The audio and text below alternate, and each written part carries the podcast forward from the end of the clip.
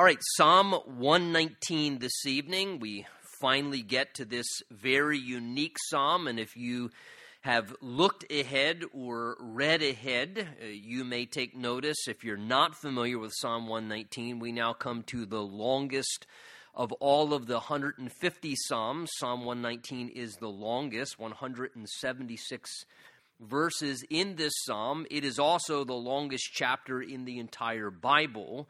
And very interestingly enough, the longest psalm that the Holy Spirit gives to us and the longest chapter in the Word of God is all about the thing that God chooses to speak about most extensively, and that is the value and the benefit and the glory and all the great and wonderful things of the Word of God. And I find that very interesting, that of all the things the Holy Spirit chose to be very exhaustive about in speaking about, Psalm 119, the entirety of it is all about the Word of God, all about the benefits, the value, the wonderful things that come to us from the Scriptures is given to us in this psalm. Now, I'm going to caution you in advance. I'm not going to tell you to fasten your seatbelts and that we're going to try and blaze through 176 verses. I believe in miracles, but not when I'm teaching. So I don't think that's going to be a reality, but we'll take a run at it and see where we get this evening, but we'll probably cover it in a few teachings here. But Psalm 119, we're going to notice, and you may have a little indication in some of your translations where you see before verse 1 the word there, Aleph, and then if you look down in verse 9, you may have Bet or Beth, and then again if you look down in verse, at the end of verse 16, between 16 and 7, you have Gimel, and what these are is Hebrew alphabets that are given to us. And Psalm 119 is what's called an acrostic psalm, and what's meant by that is we'll see that it's basically, of the 176 verses that are there, it's broken into 22 sections, each 8 verses apiece, each one of those 22 sections, and it's an acrostic psalm in the same way that anything else can be an acrostic poem or whatever, whereby each section begins with the next letter of the Hebrew alphabet. And then in that section, so verses 1 through 8, not only is that section began with the Hebrew letter Aleph, but each one of those verses begins, we don't see it, of course, in the English, but each one of those 8 verses begins with that Hebrew letter there from the alphabet, and then the same successive thing happens in verse 9 down through verse 16. That next Hebrew letter is used, and it's how each verse is began in the Hebrew. And of course, part of the reason why this is done was mainly just for memorization purposes, that the Hebrews, as well as many of the Hebrew children, because they put a great emphasis upon memorization with raising their children in the Word of God, it was much easier to some degree to recall if you had kind of that acrostic rhythm where you could remember, okay, it starts with an A, starts with an A, starts with a B. And so that's kind of the reason that it was put together in this sense as the Holy Spirit gave it to us through whoever the human author is. And very interestingly enough, it's kind of another one of those orphan psalms in the sense that we're not told who the human writer is. You know, different commentators speculate who it is, but at times, the Holy Spirit did not choose to record that for us. We know ultimately the Holy Spirit is the divine author behind every psalm and every portion of the Word of God, and perhaps because this one has such a great emphasis on just the greatness and the glory of God's Word that the Holy Spirit wanted all the credit, because all Scripture, the Bible says, is given by inspiration of God anyways, 2 Timothy 3:16 tells us. So let's begin to look at it together. The psalmist just begins to speak about some of the wonderful, valuable things that come to us from the Word of God. Let me read verses 1 through 8 and go back and just make a couple initial comments, and then we'll kind of go back through it. But he says here, "Blessed are the undefiled in the way, who walk in the law of the Lord. Blessed are those who keep his testimonies, who seek him with a whole heart. They do no iniquity, they walk in his ways. You have commanded us to keep your precepts diligently. Oh, that my ways were directed to keep your statutes. Then I would not be ashamed when I look into all your commandments. I praise you with uprightness of heart when I learn of your righteous judgments. And I will keep your statutes and do not forsake me utterly. Now, I want to just draw your attention here in these first 8 verses, because it then just becomes a pattern that goes throughout the rest of the 176 verses. The entire psalm is all about the Word of God, or God's Word, or the Scripture, as we may reference it. But you notice that the Holy Spirit uses different terms, all of which are a reference to the Word of God. But yet he uses variable terms. For example, even in these first few verses here in the opening section of the psalm, in verse 2, he refers to the Word of God as his testimonies. Those things that testify about God, about God's will. They testify to his ways. He mentions as well in our verses here, verse 4, he calls the Scripture the Lord's precepts. He mentions then going on in verse 5, he says, my ways are directed to keep your statutes. He then mentions as we go on in verse 6, referring to the Scripture as God's commandments. Verse 7, as your righteous judgments.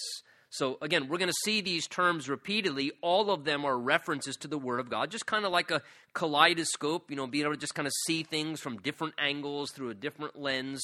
We'll find these terms used interchangeably. Of course, they're all just references to the Scripture, whether it's referring to the Scripture as God's testimonies or his precepts or his statutes or his judgments or his testimonies.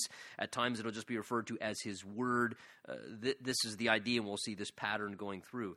Notice in our first section here, though, he begins this psalm by saying, blessed, and that's that term there where the idea is, oh, how happy, or how blessed is the life. And again, he uses this, I think it's a beautiful way to start out and to initiate a psalm that speaks about living according to the Word of God and the valuable benefits of the Word of God. It's almost as if right away, the psalmist, as the Spirit is guiding him, wants to say, this is the way to experience a blessed life. Do you want to have a life that feels cursed? Do you want to have a life that's miserable? Or do you want to have a life that's blessed? I'm not a rocket scientist, but I'll take blessed. A blessed life sounds much more appealing to me than any other type of life. And, as I read Psalm 119, verse 1, it kind of makes me hearken back memory-wise all the way back to what we looked at in our very first psalm together. If I can just call to your memory there, Psalm 1 began by saying this, blessed is the man who walks not in the counsel of the ungodly, nor stands in the path of sinners, nor sits in the seat of the scornful, but his delight, whose delight? The man who's blessed. His delight is in the law of the Lord, and in his law he meditates day and night, and he shall be like a tree planted by rivers of water that brings forth its fruit in season and whose leaf doesn't wither. So right away, the Holy Spirit wants to bring to our attention, this is the way to have a blessed life. By being someone who's a Bible person, who loves the Word of God, who reads the Word of God, who knows the Word of God, who lives by and walks in the ways of the Word of God rather than the ungodly world or in our own human ideas or our own precepts or statutes or judgment about what is right and what is wrong. Instead, we want God's judgments, God's statutes. We want God to be the one to guide our steps. So he says, blessed, or how happy and blessed in the life are the undefiled in the way. That is, those who live in a way whereby they're not defiling their own lives. They're not bringing, stains upon their conscience by moral wrongdoing. They're not defiling their life by engaging in sinful practices and just bringing dirt and filth into their life. And he says, if you want to have a blessed life, live an undefiled life. And how do you live an undefiled life? Well, he tells us right away, verse 1, who walk in the law of the Lord. The way to keep our lives from becoming undefiled in our ways is to live within the boundaries of the governing laws, we might say, the governing laws spiritually of the Word of God. Not just to study the Bible, not just to read the Bible. Because look, folks, I'll tell you, I've met many people over the years. I've sat with people in counseling situations where they can quote Bible verses better than I can. And they can tell me things about the Bible, and they love to study the Bible, and they love to read the Bible, but yet they're sitting with me in a counseling session or with me together with their spouse in a counseling session because they're not living the Bible. They love learning the Bible, but they don't live the Bible. And they may understand what the Bible says, and they have a head knowledge, but it's not something that's governing their heart. And we don't want to just learn the Bible for the sake of learning the Bible. This isn't academia. And this is what the psalmist is heavily going to emphasize. It's not just an academic exercise. This is the law of the Lord. These are spiritual principles and precepts and judgments, and like laws, govern a society, not so that a society can be domineered. Why? There's laws in a society, so there's not what? Chaos, right? And unrestrained. I mean, even traffic laws, we may not like them, and many of us at times violate them. But those traffic laws exist, why? For the safety and welfare of all of us. The person behind the wheel, other people around us. And so again, this is the idea. The spiritual laws of God's word, there's not something to keep us in this confined, miserable life. Oh, all these rules and regulations. We have a wrong idea when we reduce God's word to just religious rules and regulations. We're missing the whole point of why God's given to us his word. He's given his word to us because we as human beings tend to deviate towards what's wrong. We're inclined to do what's evil, and we have a propensity to do, as he says here, to defile our way. And God doesn't want us to defile our way. He wants to keep us undefiled in our way, and the way that we can do that is by just walking in the law of the Lord, reading the Word of God and saying, Lord, I want to live that way. Lord, I want to stay within those boundaries. I want your Word to govern my ideas about this and morality and everything else, and I want that to be the governing law of my life. And if we walk within those boundaries, honoring the spiritual laws of the Word of God, that walk will keep us undefiled in our way. He says, verse 2, and blessed are those, again, notice, who keep, same concept, who keep his testimonies. The idea is obedience. Jesus said, if you love me, obey my commands, he said in John's Gospel. And so again, this is one of the ways we even demonstrate our love towards the Lord is by obeying the things that his word tells us to do. It's one of the ways we can demonstrate where we're at in our love for the Lord, a way that we can show our love to him, that we do those things that please him. In the same way in human relationships, if you love someone, right, if you love someone, you don't do things that hurt the person. If you're doing something that hurts the person that you say you love, then there's a contradiction in your reasoning. And in the same way with the Lord, if we love him, we live according to his laws, we honor his testimonies of what the Bible says to us as how he wants us to live, what pleases him, what honors him. So blessed, he says, are those who keep his testimonies. Lord, if your testimony about this subject is that, then I love you, Lord. And so I want to keep what you're asking there. I want to live it out in obedience, practically putting that into practice by obedient living, by faith, and not what others do, but faith in that this is what you want us to do to keep your testimonies. He says, and blessed also are those, verse 2, who seek him with a whole heart. And we've seen that many a times, again, not half-heartedness, but seeking God with all of our heart. And particularly that's valuable when we're seeking the Lord in his word. And this is certainly one of the greatest ways that we can seek the Lord. I mean, there are other ways, certainly, through prayer and through singing and expression and worship, and there are other avenues to seek the Lord, but one of the most valuable and safest ways to seek the Lord is to seek him through his word. This is the way God speaks to us. It's his written revelation, and it is one of the primary and authoritative ways that God will speak to us so that we seek him in his word. We want to begin with a whole heart, not coming to the Bible as just a little quick religious exercise, but truly seeking the Lord by getting into his word. Lord, I'm seeking you. Guide my steps. Speak to me, God.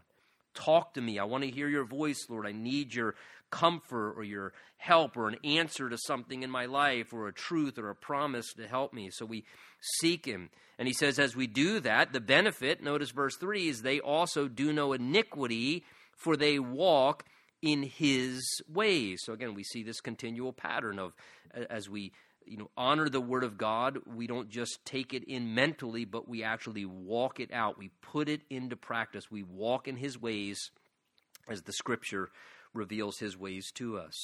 Verse 4, he says, and you have commanded us to keep your precepts diligently. So again, the diligence that we take serious and we put in effort to be obedient to the word of God.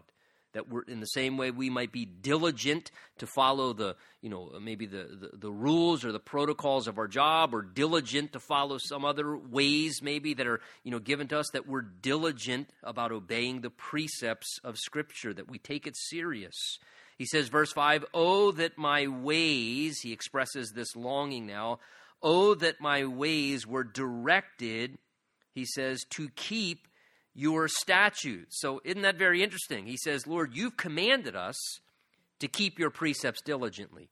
This is your expectation. This is your ideal. He says, the problem, Lord, is with me. The problem is I'm weak. I'm weak in my sinfulness. I'm weak in my humanity. So the prayer now, you can hear the longing, Lord, your ideal, your command is that we would keep your precepts. And he says, Lord, oh, that my ways would be directed, he says, by your statutes. I don't know if you find that struggle as the psalmist describes. I know I do, where I know the Lord wants me to diligently keep his precepts, but the problem is with the weakness of my flesh, Lord, oh Lord, I wish, help me, Lord.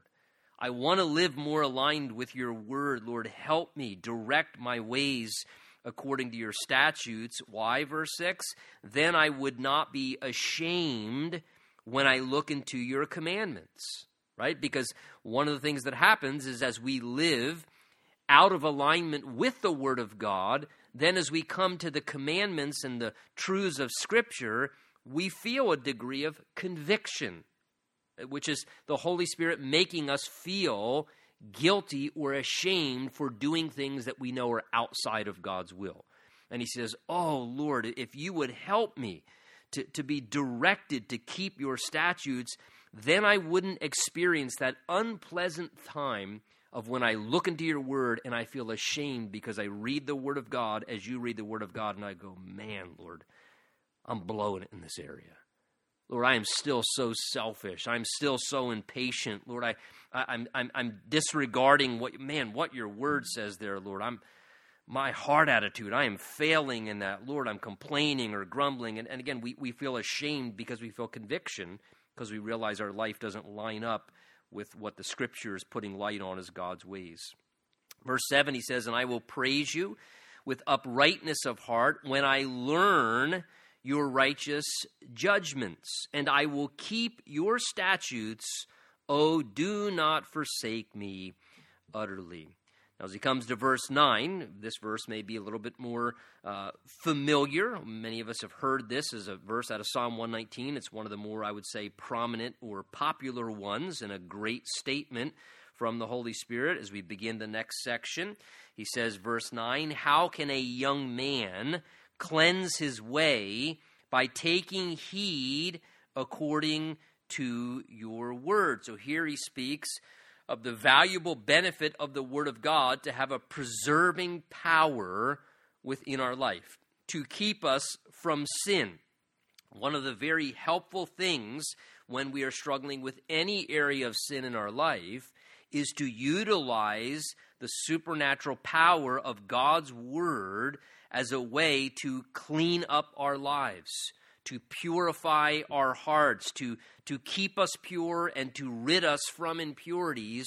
The Word of God serves a great power to do that. It is very interesting if you think about it, as the Holy Spirit is giving verse 9 to us about taking heed to the Word of God and taking it seriously, taking it heed to it in the sense of living it out obediently, that of all the different analogies he uses, he says, how can a young man cleanse his way? Notice that he didn't say, how can an old man cleanse his way. He didn't say, how can a old lady cleanse her way? Not to say that when we're an old man or an old lady or when we're a 4-year-old that we don't struggle with sin or we don't struggle with impurity in our lives, that we don't need still maybe even at 70 to clean up areas of our life or to clean up our act. But when you think about those who probably would be most, in a sense, desirous of needing to kind of clean up their act, that the Holy Spirit says, how can a young man, he says, cleanse his way? Because why? What marks the life of a young man? Incredible, many a times, incredible strong desires right there. That's the peak of passion, of hormonal drive.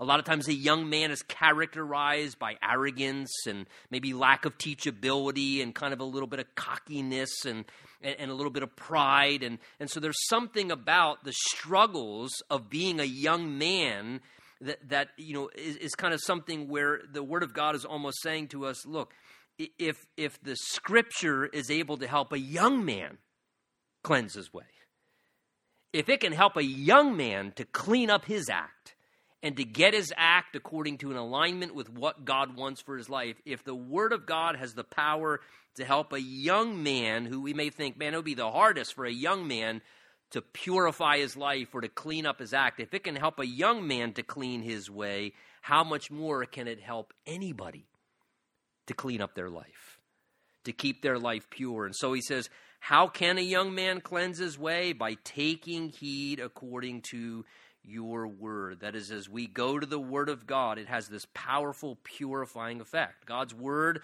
like a wonderful washing of the water of the Word, it can cleanse our lives. And I tell you, I have seen in my own life so many times where the powerful cleansing ability of the Word of God is what has cleaned things out of my life that I did not want to be there. Whether it was attitudes or sins or propensities towards, wrong ideas, or it was the Word of God in such a powerful way from the moment that I got saved and through my whole life that has had this powerful cleansing effect that has cleaned my life in an incredible way internally. Unlike anything I could have ever done through self-resolve or anything else, just the supernatural power of God's Word, the washing of the water of his word, and when we take heed to it. Jesus said in John 17, when he was praying, as he was talking to his Father, he said, Father, sanctify them by the truth. And then he said, your word is truth. And that word sanctify literally means that the idea is to set apart or to cleanse. Some say it's even a term that could implicate the idea of to catharize. And when you catharize a person, typically that unpleasant process is to remove something from the body that person is unable to remove themselves, right? So when you catharize a person, that's what you're doing. You're doing a process to help them get something, toxins out of their body that they are unable to cleanse or rid their body from by themselves. And what an interesting thing, Jesus says, Father, catharize them. Help get out of them what they can't get out of themselves. Help cleanse and rid and remove from their life immoral things and sinful things and unhealthy things. Get those things out of their life. And he says, Father, do it by your truth. And then he says, it's your word. It's the Word of God that is that catharizing truth. And boy, God's word serves in a powerful way to help clean up our lives if we're willing to take heed to it and let it have its impact and effect to cleanse and rid things from our lives. What a wonderful, wonderful truth to help us. Verse 10, he says, and with my whole heart I have sought you. Oh, let me not wander from your commandments. You notice the constant kind of honesty and humility of the psalmist. He knows God's ideal. He knows the power of the Word of God. But then he says, the problem, Lord, he says, I want to seek you with a whole heart, but don't let me wander. Lord, I know that I'm prone to wander, right? Like that psalm, the hymn that we sing, prone to wander, Lord, I feel it. Prone to leave the God I love. And we know that we just do have this tendency to gradually wander, right? And so for that very reason, if I'm not constantly in the Word of God, if I'm not constantly keeping my life anchored to God, spiritually and morally by being in the Word of God and taking it seriously with diligence, knowing that I need the truth of God's Word to keep my heart clean, I'm going to tend to wander. I'm going to begin to deviate, and I'm going to wander off path and be living in other ways rather than living according to God's commandments governing over my life. So he says, Lord, please, here's prayer in this, Lord, let me not wander. Please, Lord, we've seen too many times what happens to lives, right, when they wander from God's commandments. When those at one time were walking with the Lord and obeying the Word of God, and then they just begin to wander from God's commandments. And they begin to live according to their flesh, and ultimately just sad and unfortunate things happen. He says, verse 11, your word I have hidden in my heart that I might not sin against you. Now, boy, there's another great verse. And since this verse is talking about, I believe, Bible memorization and the value of memorizing the Word of God, let me encourage you. You want a great verse to memorize? There's one right there. I've hidden your word in my heart. And the idea of hidden, the idea is I've stored it. I've hidden it in a place where it's safe and it's protected. I've deposited it somewhere, stored it somewhere. I've hidden your word, and notice, in my heart, not in my head. Vastly different. There are many people, sadly, that in spiritual deception are still heading towards eternal fire and damnation and judgment because they're missing the kingdom of God itself by 18 inches. And that 18 inches is from their head to their heart. Because the Bible tells us that the heart is deceitful above all things and desperately wicked. The Bible says that with the heart one believes unto salvation. The governing thing of our soul, it's not about the head. And I'm not saying that our minds are not a part. The Bible says, Jesus said, love the Lord your God with all your heart, your soul, your mind, and your strength. And thank goodness for the minds God has given to us to think through things, to meditate, to logically process things, to understand things. That has its value and it has contribution. But I tell you this, the heart will always make a convert of the mind. If my heart is not in the right place, I can convince myself to do really dumb stuff. And if your heart is in the right place, eventually you'll start thinking correctly, because the heart is the governing part of our lives. And so it's interesting to me that when the Scripture is trying to emphasize the value of storing the Word of God within us to where it has powerful, protective, preserving impact in our lives. Notice that I might not sin against you. To keep us from sin, he says, I've hidden your word in my heart that I might not sin against you. I remember when our girls were going to Christian school when they were growing up, when we were back in York, pastor in the church there in Pennsylvania, and they would send the kids home. It was a Christian school. Part of what they do is they memorize Bible verses, but then sometimes they would give them like these monster long sections of Bible verses in like second grade. It'd be second grade. Honey, what's your Bible verse this week? It's Psalm 119. It's only 176 verses, Daddy. We have till Friday. I mean, it's just like, are you kidding me? I mean, and they would get these huge sections to memorize. And I understand what the school was doing, and it adds value, and God's word, it's like incorruptible seed. It goes in, it's powerful, it's profitable, it's going to do its job. But I found what would tend to happen is they would put it into their head to just by rote, routine, spew it back out to the teacher on Friday. And then after Friday, if they came home for, family fun night on Friday night, and while we were having snack, what's that Bible verse again? Oh, I don't know. It was just a mental exercise. And the thing that I, at times would try and talk to the kids about, and I would sometimes, even when the teachers would ask my input on something, that was usually the only area where I would try and offer a little bit of suggestive advice to say, look, I would rather you teach my children maybe 10 verses over the whole year that they really know in their heart and they live them out, than at the end of the school year, they have been able to quote to you 50 Bible verses, but they're having no impact on their life.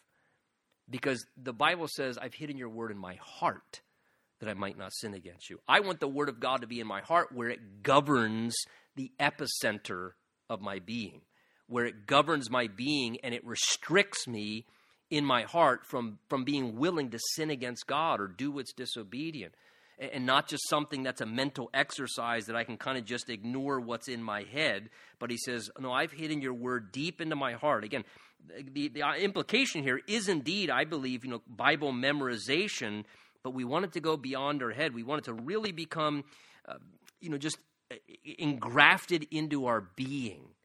We want it to become a part of us, literally become a part of your life, a part of your heart's desire, because when it does that, he says, the value is I might not sin against you. It has a restrictive power. And I'll tell you, I have found in my life one of the most helpful things to overcome sin, whatever struggle of sin you may have at times, is you find a Bible verse specifically that addresses that sin. For example, Ephesians 4 says, in your anger, sin not. Don't let the sun sit on your wrath. Do you know why I know that?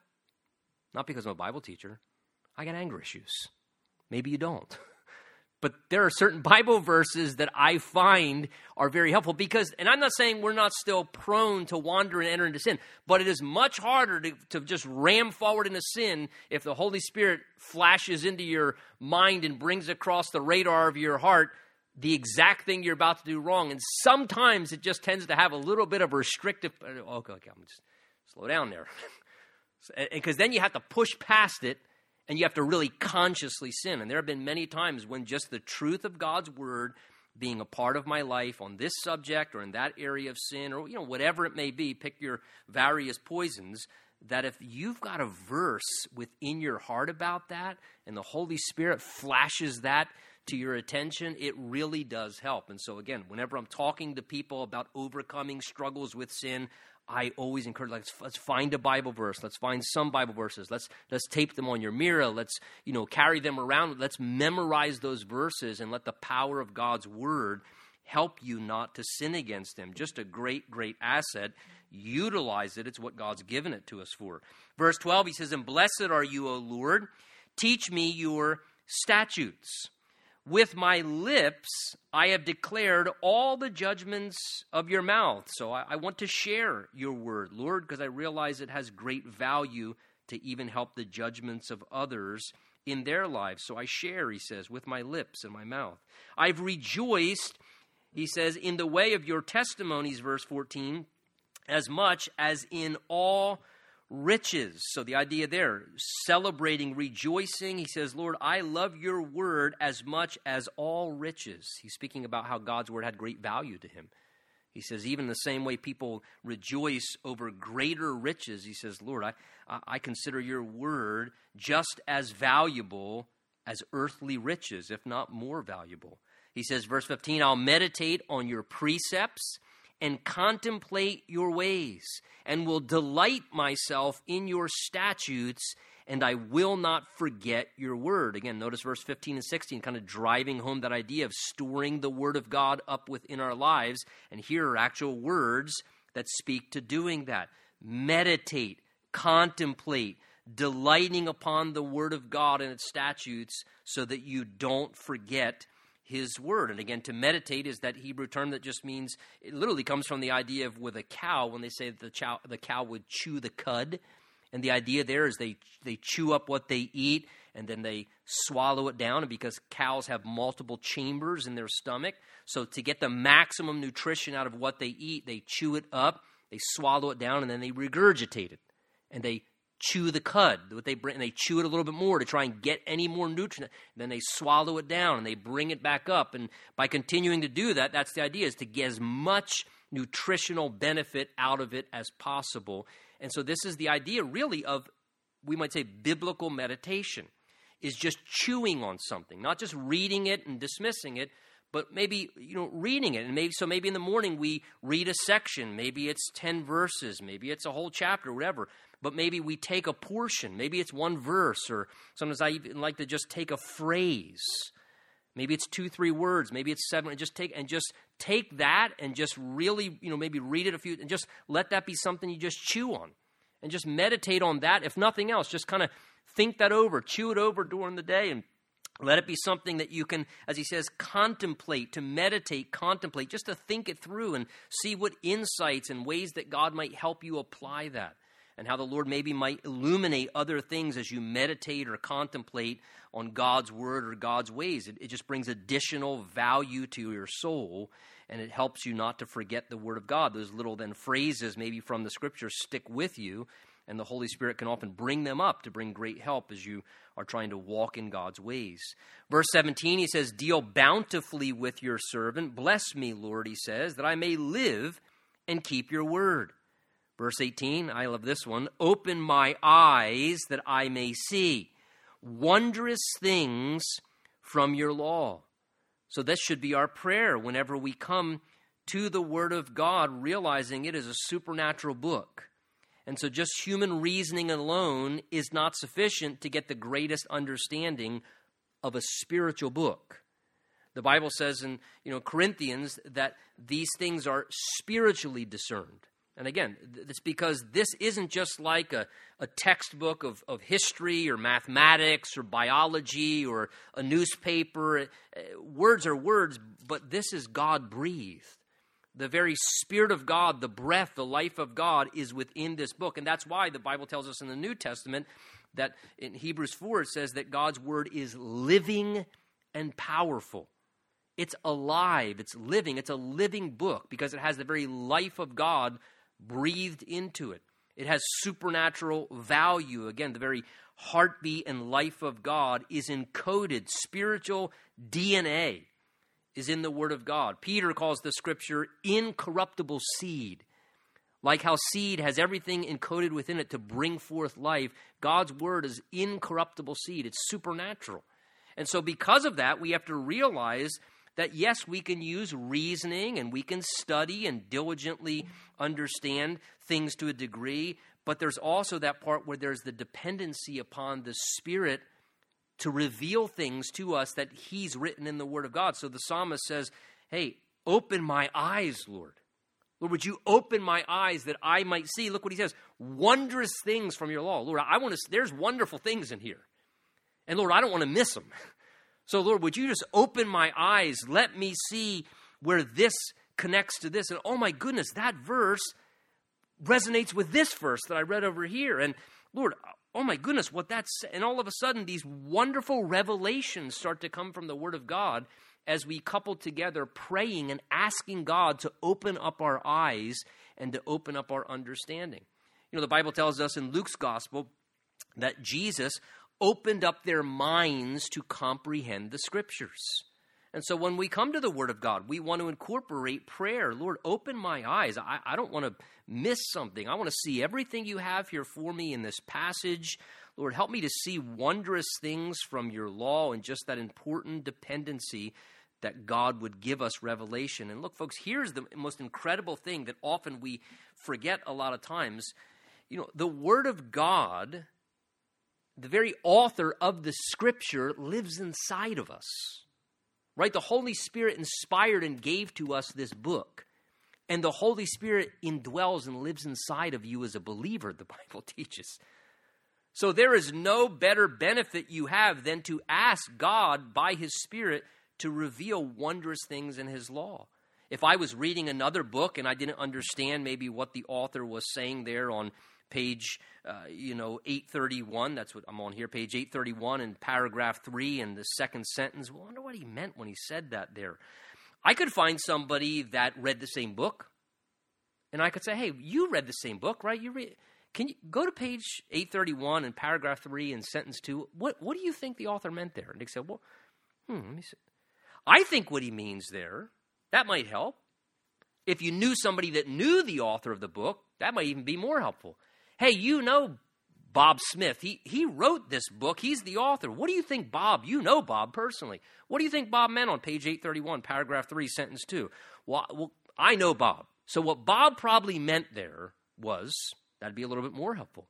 But imagine if you could actually talk to Bob Smith himself, the author, and you could say, Bob, you wrote it. What did you mean on page? And he said, well, since I wrote it, let me tell you. Well, listen, that's what you and I have. We have the Holy Spirit, the author, living inside of us. God gives us His Spirit, and we have the very author of the Word of God indwelling us, and that's why we can pray what Psalm 119, verse 18 says, Lord, open my eyes. Lord, show me. You're the author. Show me wondrous things from your law. He says, verse 19, for I am a stranger in the earth. And boy, that's feeling a lot more real in life now, isn't it? Feeling like you're a stranger on this earth because you live according to a different spiritual ethic. Do not hide your commandments from me. My soul breaks with longing for your judgments at all times. He speaks of hungering, longing for the word of God, that we would have that. My soul breaks. I long to hear your judgments, Lord. You rebuke the proud, he says, the cursed, who stray from your commandments. Notice he attaches a description of the proud and the cursed life to someone who has strayed from God's commandments. That's the result. When we stray from God's commandments, we become proud and we bring curses upon our own lives. Remove from me reproach, he says, verse 22, and contempt, for I have kept your testimonies. Princes also sit and speak against me, but your servant meditates on your statutes. So, Lord, people who have great power and influence, they're saying things against me. Perhaps they were persecuting and mocking him, he says, but I don't pay attention to that. He says, I'm just going to meditate upon what's true. I'm just going to focus and meditate as your servant on your statutes, because, Lord, they may be a prince, but you're my king. And I'm your servant, and so whatever your word says, that's what I'm going to stick with. I love verse 24. He says, your testimonies are also not only my delight, my enjoyment, but he says they're also my counselors. I have that underlined, my counselors. Boy, how wonderful to have constant counsel available to our lives. We don't have to necessarily pay for this counselor and pay for that counselor for free. We have counselors, lots of counselors. Genesis, Exodus, Leviticus, Numbers, Deuteronomy, Proverbs, Psalms, Ephesians, right? All these wonderful counselors. The Word of God, the counselor, the Holy Spirit, giving to us the Word of God. And he says, Lord, your statutes, your testimonies, your Word, he says, they become my counselors. The truths of God's word. How wonderful to have God's word as a counselor for our life. So many times the word of God has been a great counselor to help me in my decisions or how to handle something. And he's a great counselor through his word to us. Verse 25, he then says, and my soul clings to the dust. Revive me according to your word. Now, the picture there, my soul clinging to the dust, the picture there is clinging to the dust is someone who's dying. Their vitality is diminishing. They're clinging to the dust. They're in the dust. From dust we were taken, to dust we shall return. The picture there is someone who's dying. And interesting, he refers to his soul. That is the innermost part of his being, his emotions, his mind, his thoughts. And a lot of times, boy, doesn't it not seem that our souls, rather than being inclined towards upward gravitation, that our souls tend to be inclined towards going downward, getting bummed, getting angry, getting depressed, feeling like we're just dying on the vine and getting, you know, and so he says, Lord, I feel like I'm dying here. I just feel like that my soul is dying. And so what does he say? Verse 25, here's his prayer. Revive me. How? According to your word. Another valuable benefit of the Word of God. It can bring revival to our soul. It can bring renewal. Revival speaks of helping to regain life. It speaks of restoring life or vitality. So when you feel like you're dying emotionally, you're struggling mentally, when you feel like your soul is drying up and shriveling up, one of the greatest places to experience inward revival of your soul is the Word of God. God's word has a way to restore our soul. Psalm 19 tells us that. Your word restores my soul. And one of the greatest ways that revival comes personally to an individual, if not collectively, to a church or to the body of Christ, is through the word of God. You look at any personal revival in a person's life spiritually, you look at any revival in a church, you look at revivals that have happened historically, there always is a direct connection to the word of God, to the power of God's word, bringing life and bringing revival, bringing back to life that which was dying within one of God's people. God's word, the value of it, it brings great revival spiritually. He says, verse 26, "And I've declared my ways, and you answered me. Teach me your statutes. Make me understand," he says, "the way of your precepts." Again, Lord, help me. I want to understand your ways. Help me supernaturally, Lord. Make me understand the way of your precepts. "So I shall meditate," notice, "on your wonderful works." Verse 28, he comes back to kind of the same idea again. "My soul melts from heaviness. Strengthen me according to your word." So here he speaks of his soul melting from heaviness. Apparently there were some heavy things going on in his life. Maybe he was under some heavy pressures, or maybe there were was a real heavy, difficult burden going on in some struggle in his soul. And he says, "My soul, I'm melting here, Lord. My soul is melting from heaviness, Lord. I'm losing it here." But he says, what? "Strengthen me." How does God strengthen us? "Strengthen me according to your word." Another value of God's word. God's word strengthens our soul when we're weary, when we're under a heavy burden. God's word can strengthen us and give us the strength to carry on. Again, when we go through hard times, when we go through maybe a tragedy or a difficult time, or maybe just a deep time, we're grieving emotionally and we're just under a heavy, heavy thing. The mistakes sometimes we make, unfortunately, is we pull back from the word of God. And that doesn't strengthen us at all. That just makes us weaker and weaker, and it makes the burden heavier and heavier. God's word has a value whereby it strengthens our soul. It restores strength back to us so that we can carry on, because the heavy burden may not go away, right? We may still be under the heaviness, but at least the heaviness isn't as much of a crushing weight if I'm being strengthened by God's word that, Lord, okay, according to your promise, Lord, you can help me through this. Lord, your word tells me in Isaiah, "Do not fear, I'll be with you. I'll strengthen you. I'll uphold you by my righteous right hand." All right, Lord, this is hard. The burden's not going away. It's heavy. But Lord, you can strengthen me to walk through this. And God's word gives us that strength emotionally and mentally and spiritually to carry on even when we're under a heavy situation. He says, verse 9, "Remove from me the way of lying." Boy, that's a good prayer for all of us, isn't it? Remove from me, Lord. I don't want to lie, Lord. I don't want to be dishonest. I don't want to flagrantly lie, Lord. I don't want to just be exaggerating things. I don't want to be embellishing stories.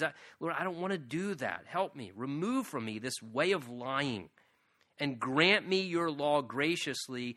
I've chosen the way of truth. Your judgments I have laid before me. I cling to your testimonies, O Lord. Do not put me to shame. I will run the course of your commandments, for you shall enlarge my heart. Notice, Lord, I'm asking you, please, Lord, help me, remove from me by your power and work in my life spiritually the way of lying. But then do you notice what he also says there in verse 30? I have chosen the way of what? Truth. So, Lord, please remove this struggle from me. But sometimes here's our mistake. Oh, Lord, just remove this from me. Help me to stop doing this sin. Help, Lord, take this from me. Take this from me. But then we don't want to make conscious choices ourselves to participate in cooperation to stop doing the wrong thing. I don't understand. I keep praying that God will, help me to stop doing this sin or practicing that. Okay, well, it's great that you're praying about it. But are you making conscious choices and taking steps and being practical in cooperation with your prayer to God, saying, Lord, help me, give me the power, because God will remove sin from our lives, but we also have to choose to stop sinning. We have to choose to do what's right, to walk in the way of truth and not continue in a pattern of error. And I love how the psalmist gives this beautiful balance. Lord, I'm asking you, remove lying from me, but Lord, I'm going to choose the way of truth. I'm going to do my part in making good choices and turning away from lying and walking in the way of truth instead. Verse 33 says, "Teach me, O Lord, the way of your statutes, and I shall keep it to the end." Lord, be my instructor. Help me to understand it so that I may keep it and live it out. Give me understanding, and I shall keep your law. Indeed, I shall observe it with my whole heart. Make me to walk in the path of your commandments, for I delight in it. Incline, he says, my heart to your testimonies and not to covetousness. Now, I want you to notice here, verse 33 through verse 36. Teach me, give me understanding, make me walk in the path of your commandments, incline my heart to your testimonies. Again, do you notice that the psalmist is making very clear his understanding? It's not just an academic routine. He understands there's a spiritual component to this. He's saying, Lord, this isn't just academia. It's not just Bible study for intellectual information to get more facts. He's saying, Lord, no, this is a spiritual experience. He's saying, Lord, please, would you teach me divinely, Lord, increase my understanding of your ways so that I can keep it to the end. Give me understanding, please, Lord. I'm praying. I don't want to just read the Word of God. Lord, I want to live out the Word of God. So, Lord, what I'm reading here, according to what I'm reading, I want to keep your law. Give me understanding how I can do that, Lord. Show me how I can keep your law. Help me, make me walk in the path of your commandments. Lord, incline my heart, change my heart. Give me a disposition that's inclined towards wanting to obey in faith and obedience your testimonies rather than covetousness and wrong attitudes in my heart. He says, verse 37, turn away my eyes from looking at worthless things and revive me in your way. Establish your word to your servant who is devoted. Lord, I'm devoted to fearing you. So turn away my reproach, which I dread, for your judgments are good. Behold, he says again, I long for your precepts. Revive me. Notice, third time we're now saying this word, revive me in your righteousness. Again, notice, it's the third time already in just 40 verses attaching God's word to spiritual revival. Beginning with just the actual person themselves, not a church revival, not the whole body of Christ, but personal spiritual revival attached to God's word. I love verse 37, and perhaps maybe let's just tie up our time this evening by just thinking about this before we close. He says, turn away my eyes from looking at worthless things. Man, that's good. Lord, turn away my eyes from looking at worthless things. Think how many worthless things our eyes end up looking at and viewing, right? Whether it's worthless times we spend watching worthless things on television, using huge amounts of our time in just worthlessly viewing things on television or, some movie. And I'm not being legalistic because there's anything wrong with that, but sometimes things that are so worthless, right? We give so much attention to. How many people?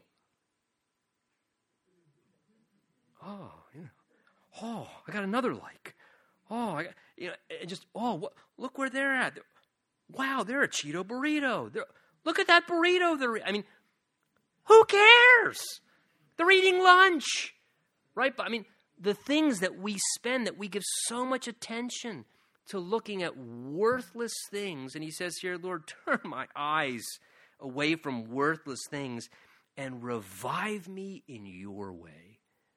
Boy, I wonder what would happen in my life if the Lord helped turn my eyes away from spending so much time looking at worthless things and even just a fraction of that time that I gather back from not looking at worthless things, I spent looking into the Word of God, something that's eternal, something that can transform me as a human being and make me live in a way that pleases God and experience God in whole, much more wonderful ways. Let's stand together. We'll pray.